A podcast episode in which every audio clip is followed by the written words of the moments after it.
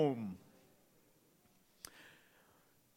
Continuing on in our series in Leviticus, uh, chapter 5 is where we're going to be. So if you want to uh, begin turning to chapter 5, you can. Uh, for those of you who may be visiting with us this morning, we uh, started right after the beginning of the new year. We started a series, uh, as one does, on the book of Leviticus, and we are walking through the entire book. And so we've just kind of been going line by line up until this point, and we're just continuing on with that this morning and uh, seeing the gospel according to the book of Leviticus, because we do believe that all Scripture is God breathed and is useful for teaching and training and correcting and, and all of that good stuff. And so we believe that's even true of Leviticus. And uh, I'm not going to lie, it's been really fun. Uh, so we will go there just a minute. If you would, would you join me in prayer?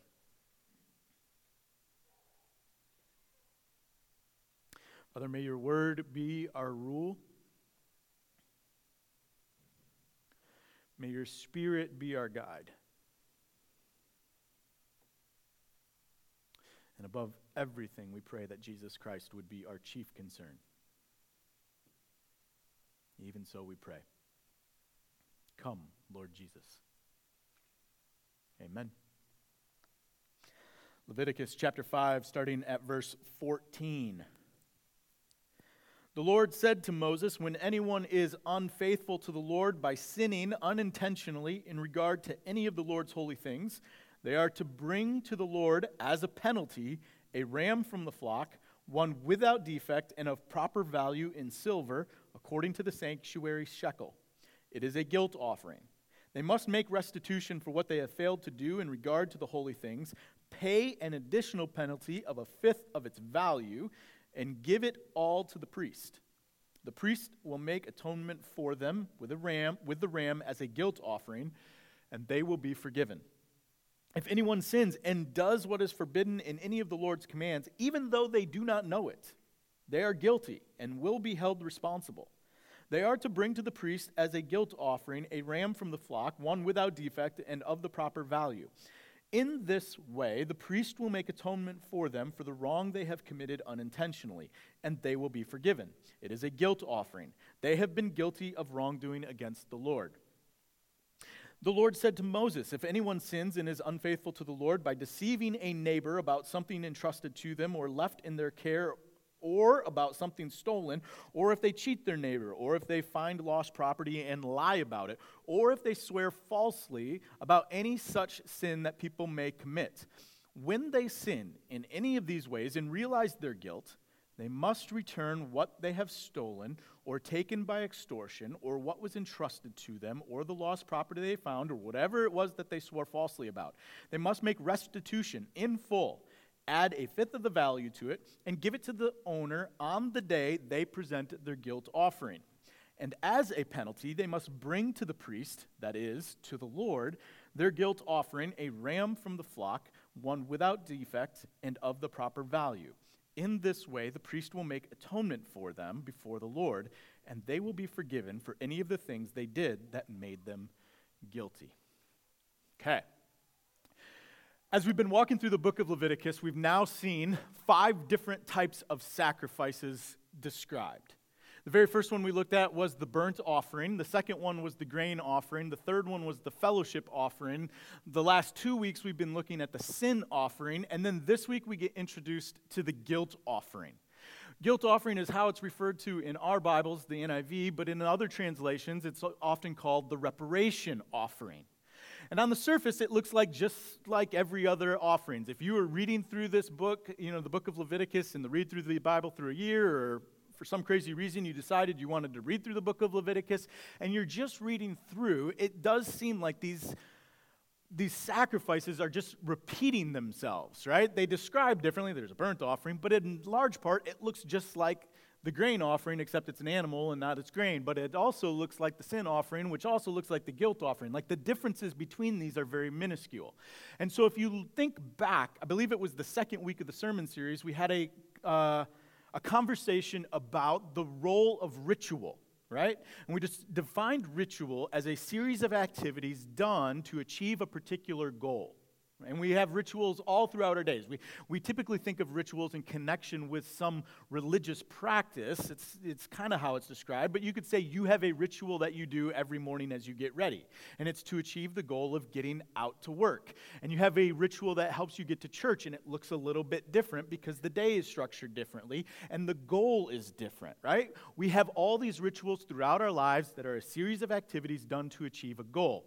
And if we want to understand what's happening, happening or what, what was thought to be happening in these sacrifices, a good thing to do is to look at the actual the, the ritual itself those series of activities because they are done with an intended purpose. It's going somewhere. It's trying to achieve something.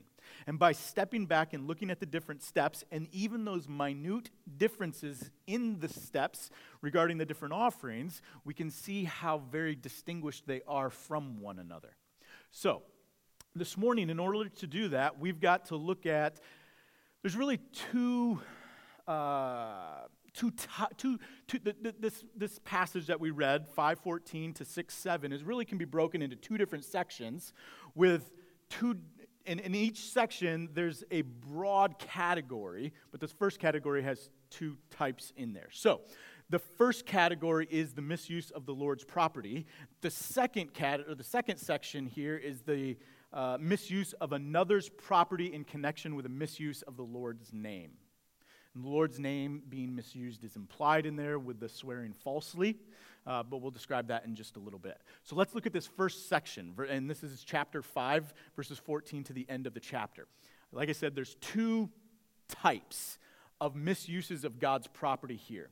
The first one is this idea that there are things that belong to God and that are used in connection with the worship of God, and that one can unintentionally misuse those sacred artifacts and thereby sin. Right? So, th- what this could look like is you unintentionally eat a part of the animal that you were not supposed to. So remember, in like the fellowship offering in particular, there is a very detailed description of the way that the animal is supposed to be uh, cut up, for a lack of a better term. And there's all these different parts uh, that are supposed to be placed on the altar, and there's all these other parts that are set, set aside, and all of this. Like you unintentionally do that wrongly. A part that is supposed to go on the altar, that is supposed to be dedicated to the Lord, you eat you now have sinned. And it, sm- it seems like a small deal. But this food has been, has been sanctified in, in a sort of way. It has been set aside as sacred, and now, even though it is intentional, you use that which is sacred in a common way, thereby desecrating it. So let me, let me give you an example to try to tell you what this might look like. Imagine, and this is going to take a good, a amount of, a, uh, a good amount of imagination. Imagine I'm trying to fix something. And I've, I'm almost done fixing it. Like I've figured it out, right? And the only thing is, is I, I need a washer. I, I need a washer to, to truly do this job well. I need a washer. And I cannot find a washer the right size and throughout the whole house. And for whatever reason, I'm not going to, probably because I'm Dutch, I'm not going to go to well, it's not the Do It Center anymore, but I'm not going to go to whatever it is now and buy a single washer. And I look down at my hand and I realize I've got this metal circular thing that'll do pretty much the same thing. So I slide it on there, put the bolt through it, tighten it down, we're good to go. And a little later, Sarah's like, hey, where's your wedding ring? I was like, oh, I know exactly where it is. She's like, yeah, but where is it? I was like, well, I was fixing something earlier and I needed to use it as a washer. Like, she's going to flip out on me, right? Like, that is not going to be like, oh, that sounds good. What do you want for dinner? Like, this is going to be a point of conversation here in which I'm going to be recipient of some very bad vibes. Why? Because I've used this thing, even though it's circular and metal, just like a washer, even though it's got a hole in it, just like a washer, even though it's doing the exact same thing that a washer is doing, there's a very big difference between a metal washer and my metal wedding ring, is there not? One has been designated for a particular purpose, it's been set aside, it's, been, it, it's sacred in a sense, is it not? The washer is common. But now I've taken this thing that is embedded with all of this meaning and I've used it in a very common way. I've profaned my wedding ring. This is exactly what's going on here. Something that has been designated for God, something that can be as common as a loaf of bread or a lampstand or some olive oil. These things, even though they are common, are blessed, are set aside, are consecrated in such a way that they now are sacred. They now are holy items. And when we use holy items in a way that is common, we profane them. So, most often when we think of the word profane, we think of something that is evil, right? It's evil, it's awful, it's wicked. But here, what we're talking about is simply something that was once holy is now being brought down to the common level. And we're going to talk more about this distinction of profane and holy in weeks to come because there's sort of like a spectrum that, that exists here and things can move up and down the spectrum of profane and holy, or if you want to say holy and common. We'll talk about that more later. But this is what's getting at here in, the, in chapter 5 that there is something that belongs to God that has been consecrated, that has been deemed sacred, and now it is being misused because it is being used in a common way. And so when this happens, even if it happens unintentionally, the sinner must must account for their actions, and there has to be a reparation, a restitution must be paid. And the way that they do that is first, whatever it is that they've misused must be replaced. And it doesn't just replace on a one to one thing, you have to replace it plus 20%. So you eat a loaf of bread, you replace that loaf of bread that was designated for the Lord, Lord plus 20% could add 20% more bread, or oftentimes it was used money, you'd use money, right? You'd pay some extra shekels to go for that. Then, once you've made restitution, reparation for it, you would then take a ram, and it must be a ram. You know, some of the other sacrifices, it could be a ram, or it could be, you know, a pigeon, or a dove, or it could be a female or a male. This one had to be a male ram. And the reason is, is because it was one of the most costly animals to sacrifice. So we're paying a heavy price for misusing that which belongs to God. You offer the ram, and then you can be forgiven. You can be cleansed from your sin. This is the first category in this first section, or the first type, is when you unintentionally misuse something that belongs to the Lord, and it comes to your attention that you've done this. You make reparation for it. The second is a little bit odd. The second is you unknowingly, which sounds like unintentional, but you unknowingly misuse something of the Lord's and you do not know that you did it. And you still don't know that you did it. But you offer a ram. Pretty obvious question is if you don't know that you did it, how do you know that you have to offer a ram? Right? This is something that ne- you never find out that you did this, but you still are guilty of doing it, so you have to offer rent. Like, it's a little bit convoluted here. But you got to think in the mindset of somebody in the ancient Near East who saw there was very little distance between the human and the divine. And that the human impacted what was happening in our world to a very great degree. So, one way in which you might say, I think I need to offer a ram because I've unintentionally misused, unknowingly misused one of God's uh, sacred things, is by your conscience. So your conscience is just saying, I've done something. I know that I've done something. I'm not sure what it is that I've done. I didn't, I'm not sure when I did it, but there is something that I've done in terms of misusing what belongs to the Lord. Therefore, I'm going to offer a sacrifice. I'm going to offer a ram, and then my conscience will be eased. I can, I can rest because I know that I've done what is required of me to atone for what it is that I don't know that I did that I did. Right? The other way is circumstantial business deals keep falling through. There's this illness that just will not leave your household. There is relationships that keep breaking down. There's a lack of, like, your crops aren't growing. Whatever it is, there's some circumstance in your life where it feels like God's blessings are being obstructed. They're not coming to you as they normally do. You're not experiencing the closeness of God. Your, your, your life is kind of in shambles right now. There must be, this is the idea, there must be then something that I did that I don't know that I did. So I will go and I'll offer a ram to atone for that thing that I didn't do and hope then that God's blessings begin to flow towards me. All right? This is the second category here. Now, all of this has to do with misusing God's stuff. All right? Now, the second section, when we get into chapter 6, is a little bit different. And it's at first difficult to see how these two sections are related. Because it seems like it only has to deal with people's property right? So you misuse your neighbor's property. Could be you stole it, you borrowed it, and you forgot to return it. Maybe you took it by mistake because you saw it laying there, so you just took it. Maybe it was uh, they entrusted something to you and you defrauded them of that, right? But it doesn't just end there. What then it says is if you have done this and then you swear an oath falsely. Now, this is key and this gets to the point where God gets dragged into the equation. In the ancient Near East, if you wanted someone to tell the truth, you couldn't hook them up to a lie detector or pump them up with sodium thiopental, truth serum, right? I'm not sure if it even really exists. I tried to figure that out this week. I spent a lot of time Googling if it actually works, which was kind of fun. There's questions, but we'll go with it because I've seen it in the movies, right? You can't pump them full of sodium pythent. I don't even know. I've done it. I said it right the first time.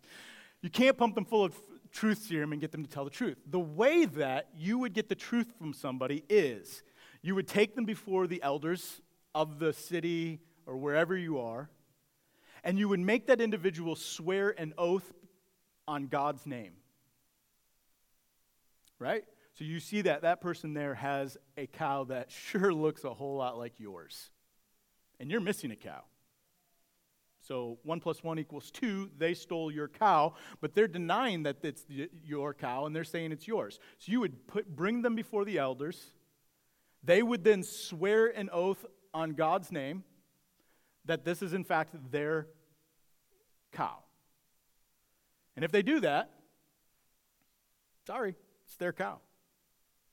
Like that's your only recourse. If they say it's theirs after swearing on God's name, as far as anyone is concerned, that is the truth. And you're out a cow. Now, what chapter 6 here, these first few verses of chapter 6 are talking about is if a person does all this, they steal your cow, they're brought before the elders, they swear on God's name that it's theirs, they go away from that and they feel guilty. They begin to feel remorse. They know that they've lied they know it's not theirs and that it belongs to you. If in that moment, before they are caught in their lie, they come back to you, confess, pay restitution, here's your cow back, and here's 20%. Then they do that, and then they offer a ram, then they can be forgiven. If they get caught before any of this, then all bets are off. It has to be before they're apprehended and caught in their lie. Now, if you steal somebody's cow, I don't know why I keep using that example, but if you steal somebody's cow, I'm pretty sure you know you did it. Like, you don't just steal somebody's cow accidentally, right? You don't then get dragged before the elders and accidentally lie that you did this.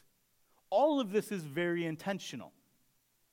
Now, if you were here last week, you may remember that I said that in the Levitical system, there are no sacrifices that were able to deal with intentional sins.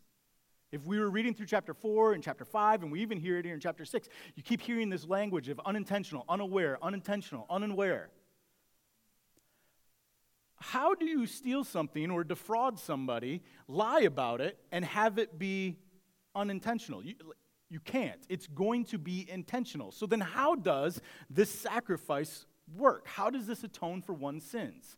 And the thinking here is that, again, if you do all of this before you are caught and you confess and you pay the reparations, you make restitution by returning what was lost plus 20%, you then move that sin from the category of an intentional sin down to an unintentional sin, and therefore it can be atoned for with a sacrifice. Does that make sense? It's a little bit weird.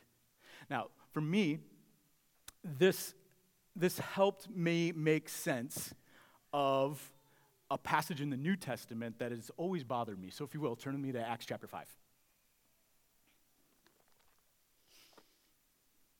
I'm not going to say a whole lot about this, but as I was studying this week, uh, this story got reminded, it came into my memory. And I'm not sure that this is what's going on, but it sure seems like it.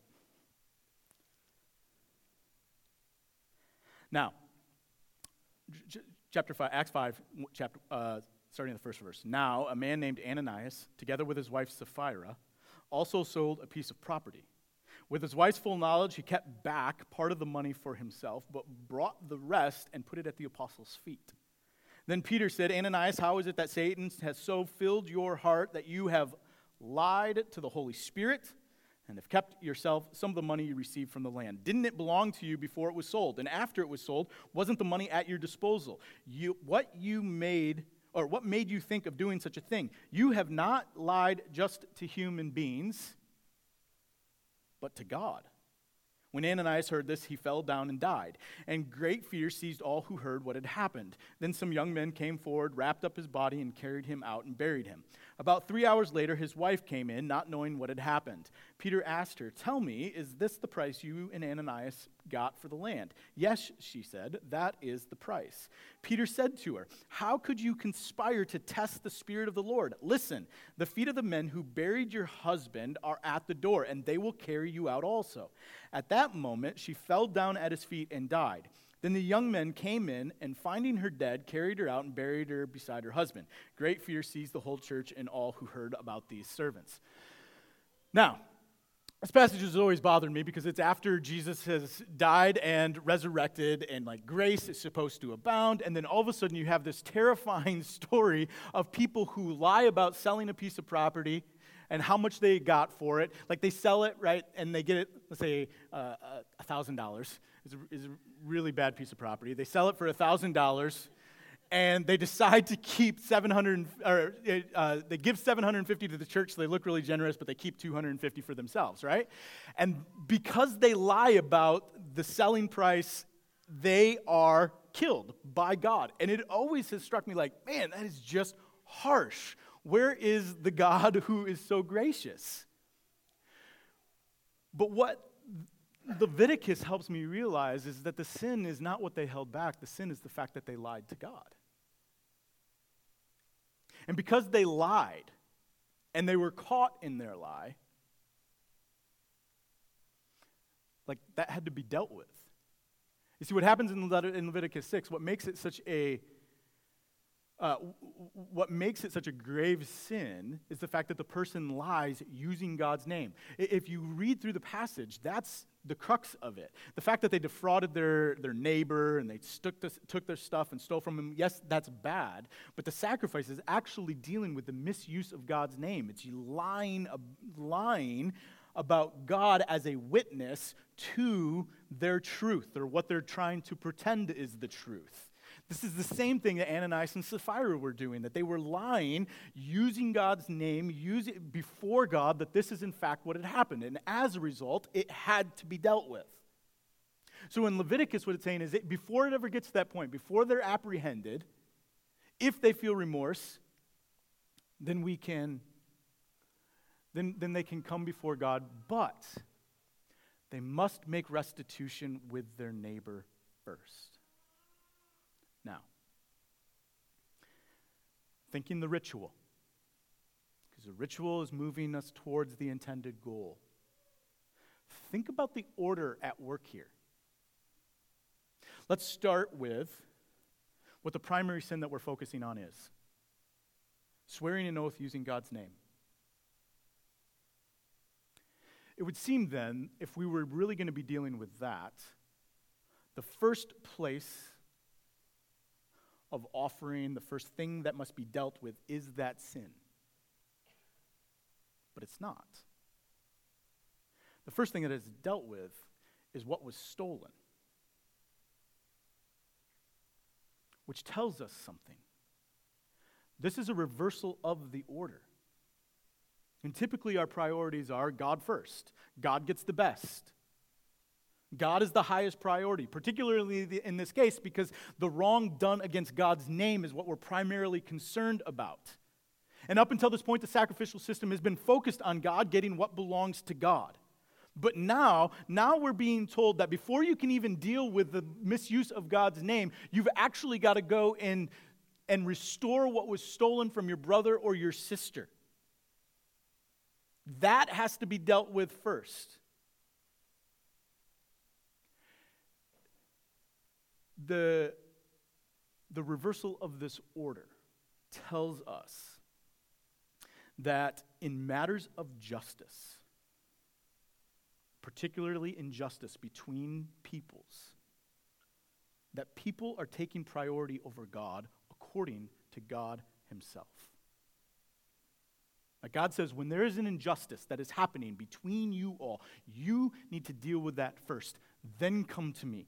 That takes priority, which seems crazy. It seems crazy that God would say this injustice between you has to come before the injustice that is happening between me and you. The sin between you and your brother has to be dealt with between the sin between you and me. That seems absolutely bonkers, and yet Jesus affirms that. Because in Matthew 5, Jesus is teaching in the Sermon on the Mount. And he says, if you are preparing to offer your gift on the altar, and as you're standing there, you realize that your brother or your sister has something against you, leave your gift at the altar, go and make amends or restitution with your brother or sister, then come back and then offer your sacrifice. Now, think about where Jesus is when he's teaching this sermon. He's teaching it up in the northern region of Israel in Galilee, right? Primarily, we're guessing, to people who live in that region.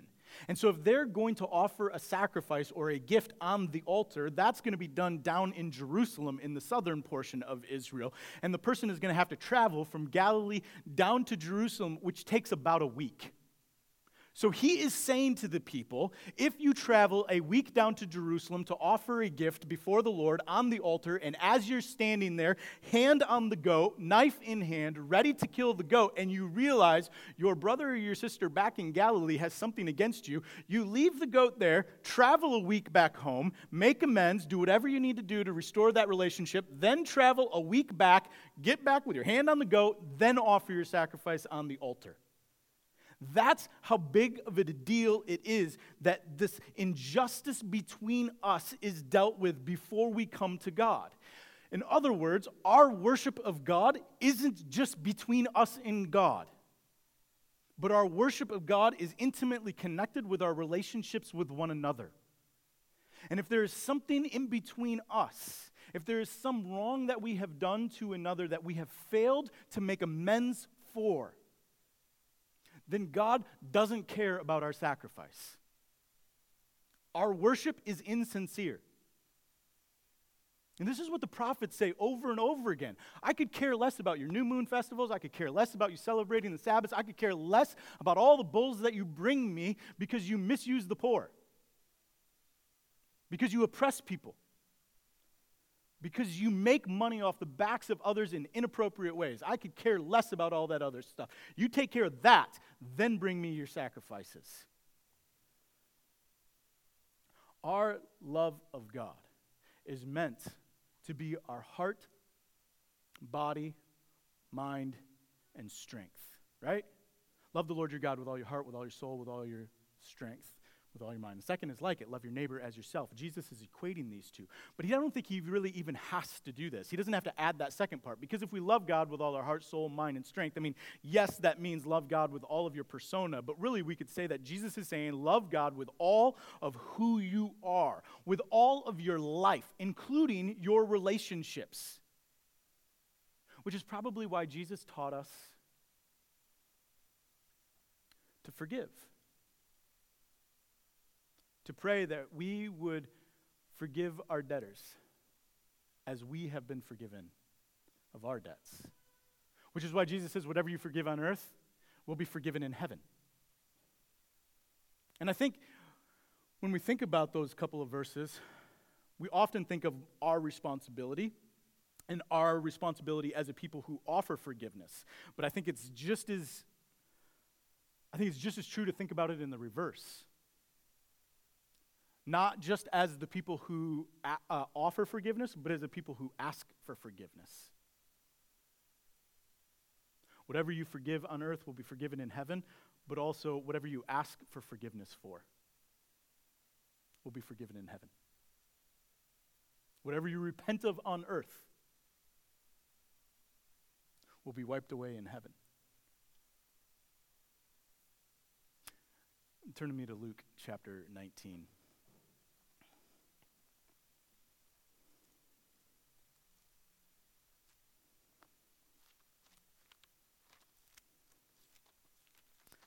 Very, very common story or well known story.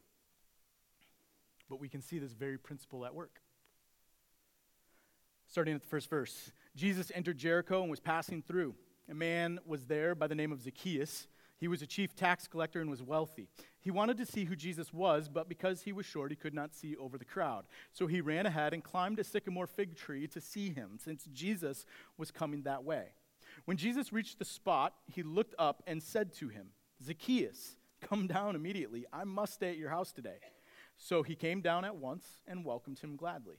All the people saw this and began to mutter, He has gone to be with the guest of a sinner. But Zacchaeus stood up and said to the Lord, Look, Lord, here and now I give away half of my possessions to the poor. And if I have cheated anybody out of anything, I will repay them back four times the amount. Jesus said to him, Today salvation has come to this house, because this man too is a son of Abraham. For the Son of Man came to seek and to save the lost. So when Jesus comes to the house of Zacchaeus, Zacchaeus has an encounter with Jesus in such a way that he's, his first response is, I will give away half of everything I own to the poor. And not only that, but I, I'm going to double down on this reparation. I'm not just paying 20%, I'm going to pay back four times of anything that I have cheated people out of. He's living into this reparation offering principle that there's now something between me and these people that I have cheated, and I must deal with that. And in response to Zacchaeus' act of repentance, Jesus says, Today salvation has come to this house. Now, we could have a long debate, and it would be a fun conversation about whether or not Zacchaeus' act of repentance here is what earns him salvation. I don't, I don't, I mean, that's a, that's a whole longer conversation. I think it's always dangerous when we talk about earning our salvation, but I will say that there is something about how we respond to, the fa- to, to, to God when the gospel is revealed to us. Zacchaeus is a man who is standing face to face with the Word made flesh. Zacchaeus is a man who is standing face to face with the reality of the gospel. This man who touches those things that are made unclean and makes them clean. This man who is not defiled by evil, by profane things, but in fact heals profane things. This, this man who embodies healing and forgiveness and restoration. This man, when Zacchaeus comes into contact with him, he has a response that says, My life can no longer be lived the same, and I must respond with repentance. Repentance is not simply asking for forgiveness. Repentance is not something that just happens between us and God, but in response to the gospel in which we experience the forgiveness of God, our response often is to repair that which has been broken between us and others. I'm not going to try to reverse it and say, if you repair things with others, then you can come to God and it'll all be fixed, or that somehow you're like, don't, don't get me wrong, trying to, rep- to, to reverse the order here. What I'm saying, though, is that when we come into contact with the gospel, The gospel leads us to repentance. It is God's kindness that leads us to repentance. And when we repent, it is, a, it is not just a turning from of I will never do that again, but rather I will now join with God in his work to mend that which is broken, to put back together that which is wrong.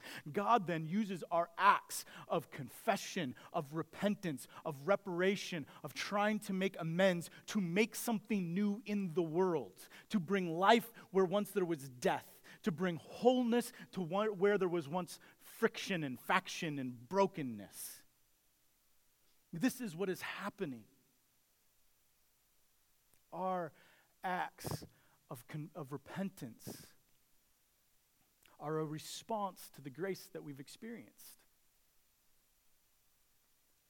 Our acts of repentance are a response to the grace that is extended to us by the God who is slow to anger and abounding in love our acts of repentance are a response to the grace that is extended to us before we are fully even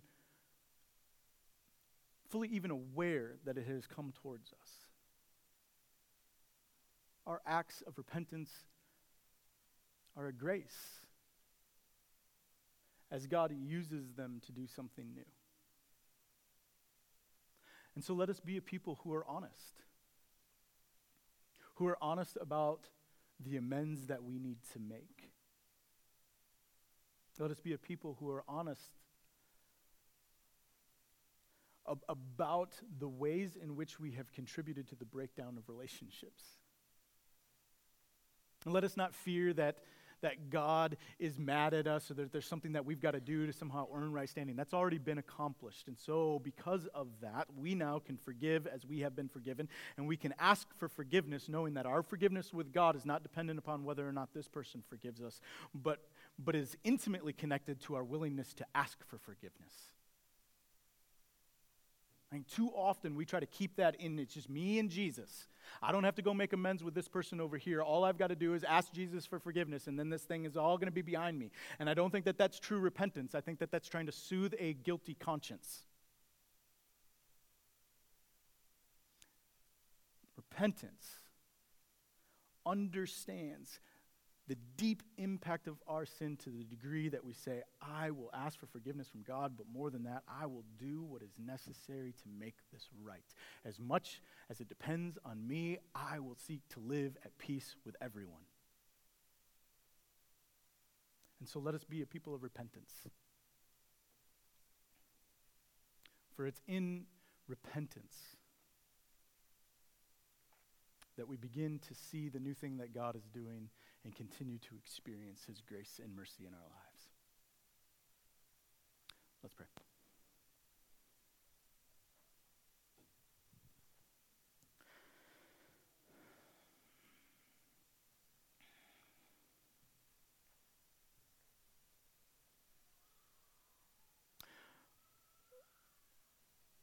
Father, pray that we would be a people who take sin so seriously that we do not buy into the myth of cheap grace. We do not buy into the myth of a grace that is not costly. Pray that we would not be a people who who fail to truly repent of the things that we have done in our lives. And so, Lord, recognizing that you are a God who is gracious and abounding in love, we, we take some moment to begin the first steps of repentance by confessing to you all that we need to. And so, in these few moments, hear our prayers.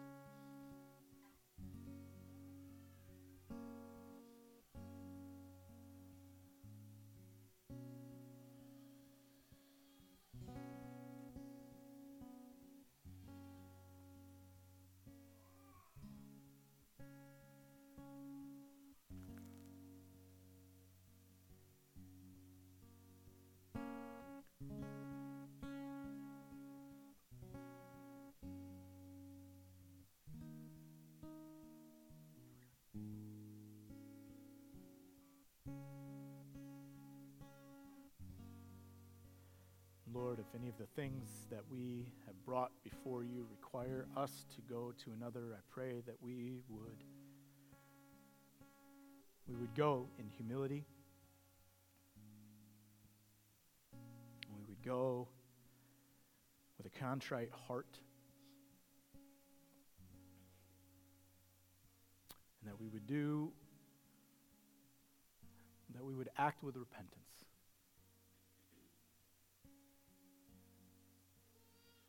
We would seek to make amends, to repair what has been broken. As a witness to the gospel of Jesus Christ,